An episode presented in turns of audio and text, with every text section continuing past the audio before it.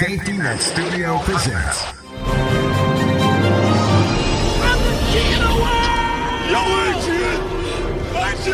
Talking Movies with Brian Lataki. And here we go. Here's Brian Lataki. You can do it! Hello, friends, and welcome to Talking Movies. I'm Brian Lataki. And I want to play a game. It's Saw X. After that, what happens then? Your whole life happens then. John Kramer. According to these scans, the tumor was never removed. How much time do I have? Months, at best. I still have a lot of work that needs to be done. Hello, everyone. It's time to play a game. You all pretended to cure me, but what I have planned for each of you is very real. Of all the men to cheat, you picked John Kramer? Please, don't hesitate. A sick and desperate John Kramer travels to Mexico for a risky and experimental medical procedure in hopes of a miracle cure for his cancer, only to discover the entire operation is a scam to defraud the most vulnerable. Written by the team of Josh Stolberg and Pete Goldfinger and directed by Kevin Grudert, Saw X stars Tobin Bell as John Kramer, Shawnee Smith as Amanda Young, Sonove Makodi-Lund as Cecilia Peterson, Stephen Brand as Parker Sears, and features Renata Vaca, Joshua Okamoto, Octavia Hignosa, Paulette Hernandez, Jorge Briseño, Costas Mandylor, and Michael Beach. Well, it's officially October, and even though I started a little early, it is the spooky season full of horror movie releases, and I'm a little like Jesse Spano. I'm so excited! I'm so scared!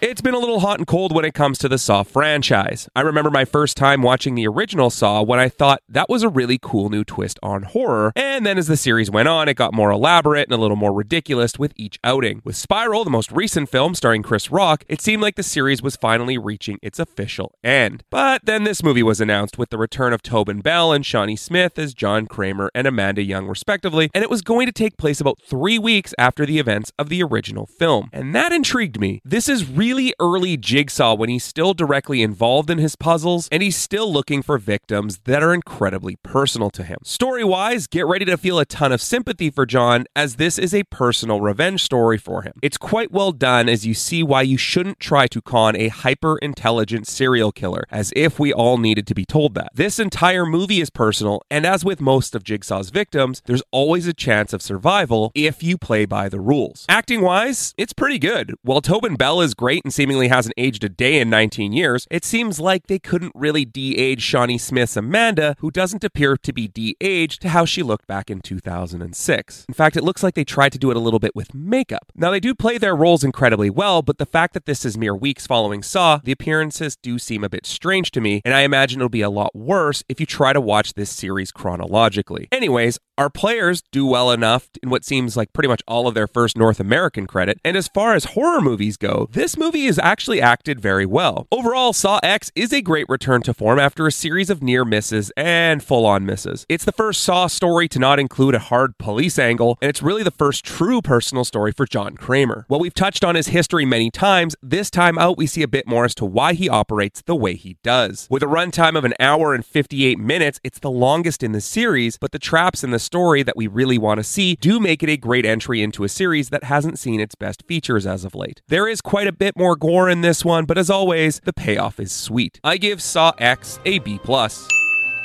School is back in, so it's time to stand out. Nick and the team at Swish Barbershop at 844 St. Mary's Road are ready to line you up and make you look your best. Walk-ins are welcome, or you can visit my barber by booking today at boybarbernick.com. I've just been handed an urgent news story. Cannonball! Let's get into movie news you can use, and let's start it off with a couple of trailers. Coming soon to a motion picture theater near you. The first trailer worth taking a look at is the first teaser trailer for The Toxic Avenger. There are still no leads as to the identity of the freaky folk hero remains at large. Sir, what did you see last night? I heard gunshots, saw blood. Handsome fella had his arm tore off like wet bread, and the creature run off into the night. He looks like a fucked up hot dog.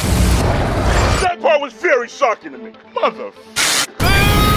Can we put that up? Anyone that may have encountered the stranger Breaking news, a group of armed extremists, the Nasty Lads, they've taken hostages at a mismeet lunchatorium downtown. Let's go live. We are the Nasty Lads!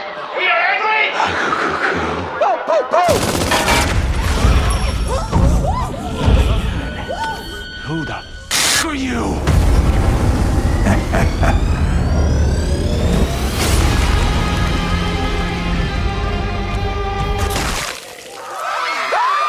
Yeah. What the hell is that?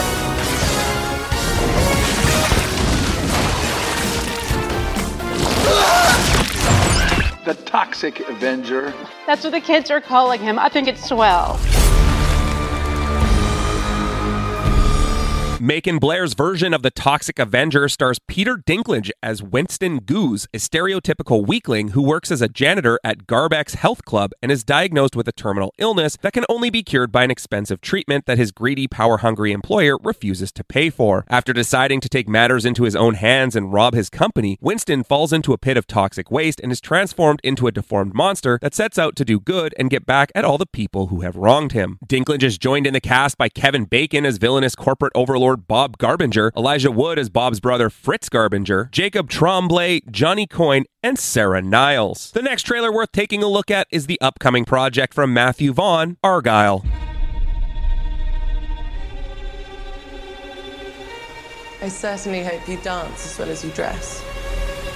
There's only one way to find out. Put on your red shoes and dance the blues. You and I, we're not so different. Agent Argyle. Little help? Hold on.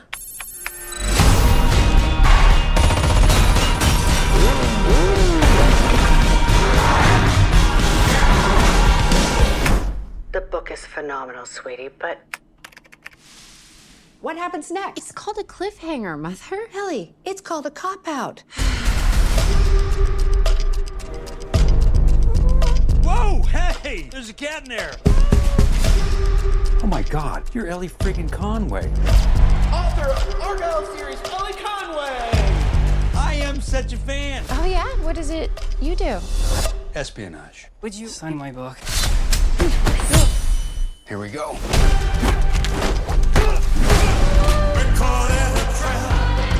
Who are these people? Real-life spies. Why would they care about me? Because you're a goddamn fortune teller, Ellie. Why can't you see? What you wrote in your new book actually happened, and you kicked a hornet's nest you didn't even know existed.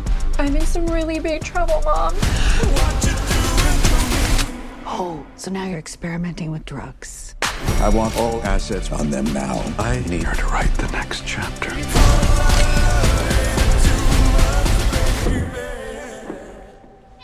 God, I hate that cat. It's time for you to meet the real Agent Argyle. Oh my god. Oh my god. Oh my god.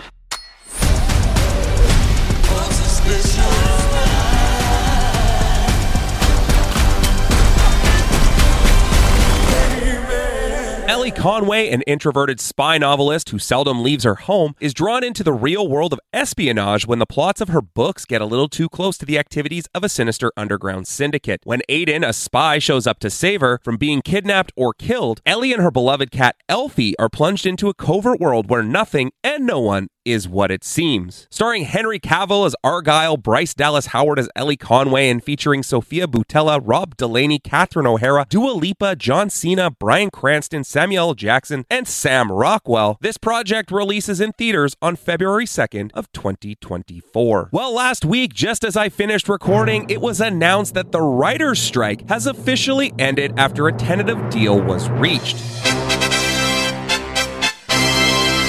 The deal that the WGA presented makes big leaps in keeping AI in check, streaming residuals, and data transparency made for the writers. It's also expected that the deal may transfer over to the SAG-AFTRA negotiations when they start up again today. According to the tentative agreement, AI can't write or rewrite literary material, and AI-generated material will not be considered source material. In addition, a writer can choose to use AI when performing writing services if the company consents and provided that the writer follows applicable applicable company policies, but the company can't require the writer to use AI software when performing writing services. In regards to the residuals, the WGA states that the Guild negotiated a new residual based on viewership made for HBS VOD series and films that are viewed by 20% or more of the service's domestic subscribers in the first 90 days of release, or in the first 90 days in any subsequent exhibition year, get a bonus equal to 50% of the fixed domestic and foreign residuals, with the views calculated as hours streamed domestically of the season or film divided by runtime. All of this is to say that projects are officially now back in development, but productions have yet to resume due to the ongoing SAG-AFTRA strike. It's time to get back to work. As I previously mentioned, the SAG-AFTRA union and AMPTP are expected to begin negotiations today, Monday, October 2nd, as a joint statement was released. That statement reads, SAG-AFTRA and the AMPTP will resume negotiations for a new TV theatrical contract on Monday, October 2nd. Several executives from AMPTP member companies will be in attendance. The actors union has been on strike for 76 days, while the writers strike went on for 148. SAG-AFTRA released a statement that showed their support and celebration of WGA's new deal. That statement read, SAG-AFTRA congratulates the WGA on reaching a tentative agreement with the AMPTP after 146 days of incredible strength, resiliency, and solidarity on the picket lines. While we look forward to reviewing the WGA and AMPTP's tentative agreement, we remain committed to achieving the necessary terms for our members.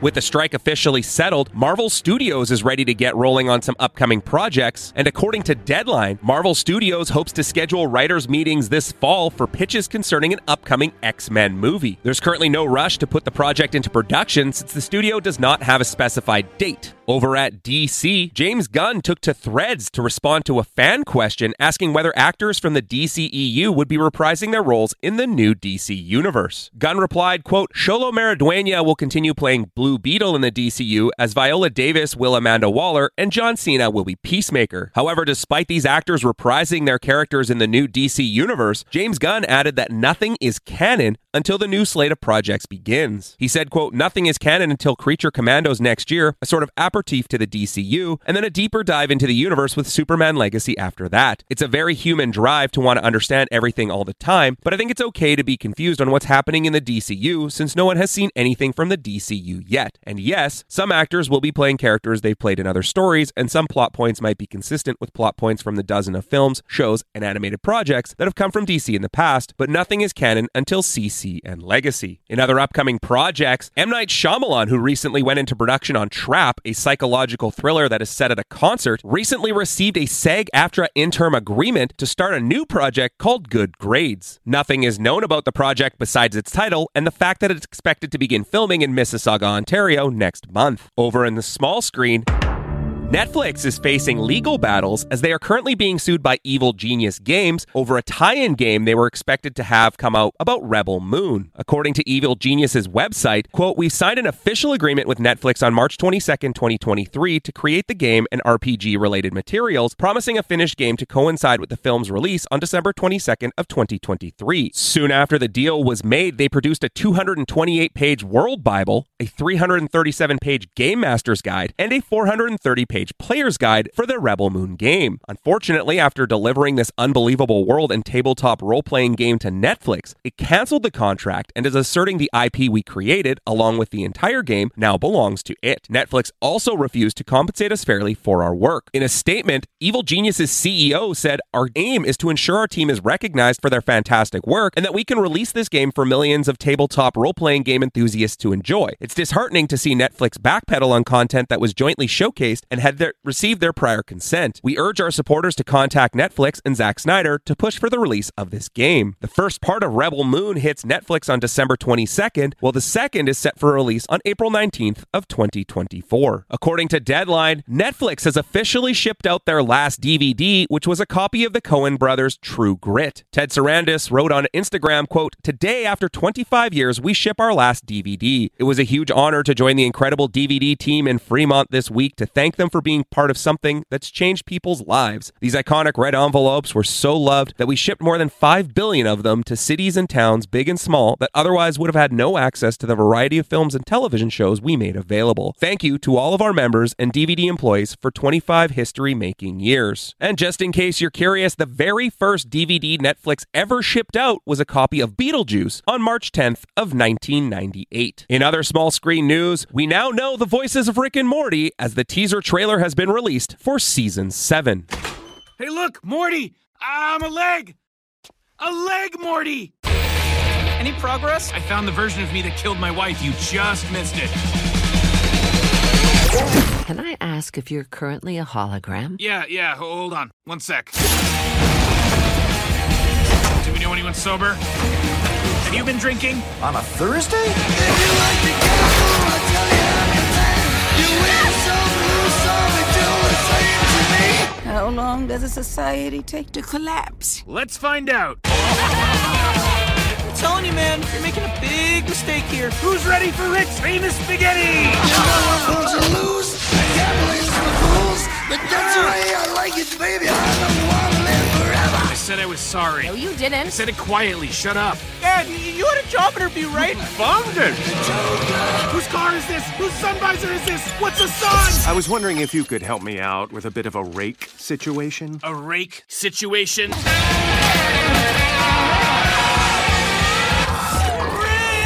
that last one was just for shock value. The only thing you see, you know it's gonna be the ace of spades, the ace of spades.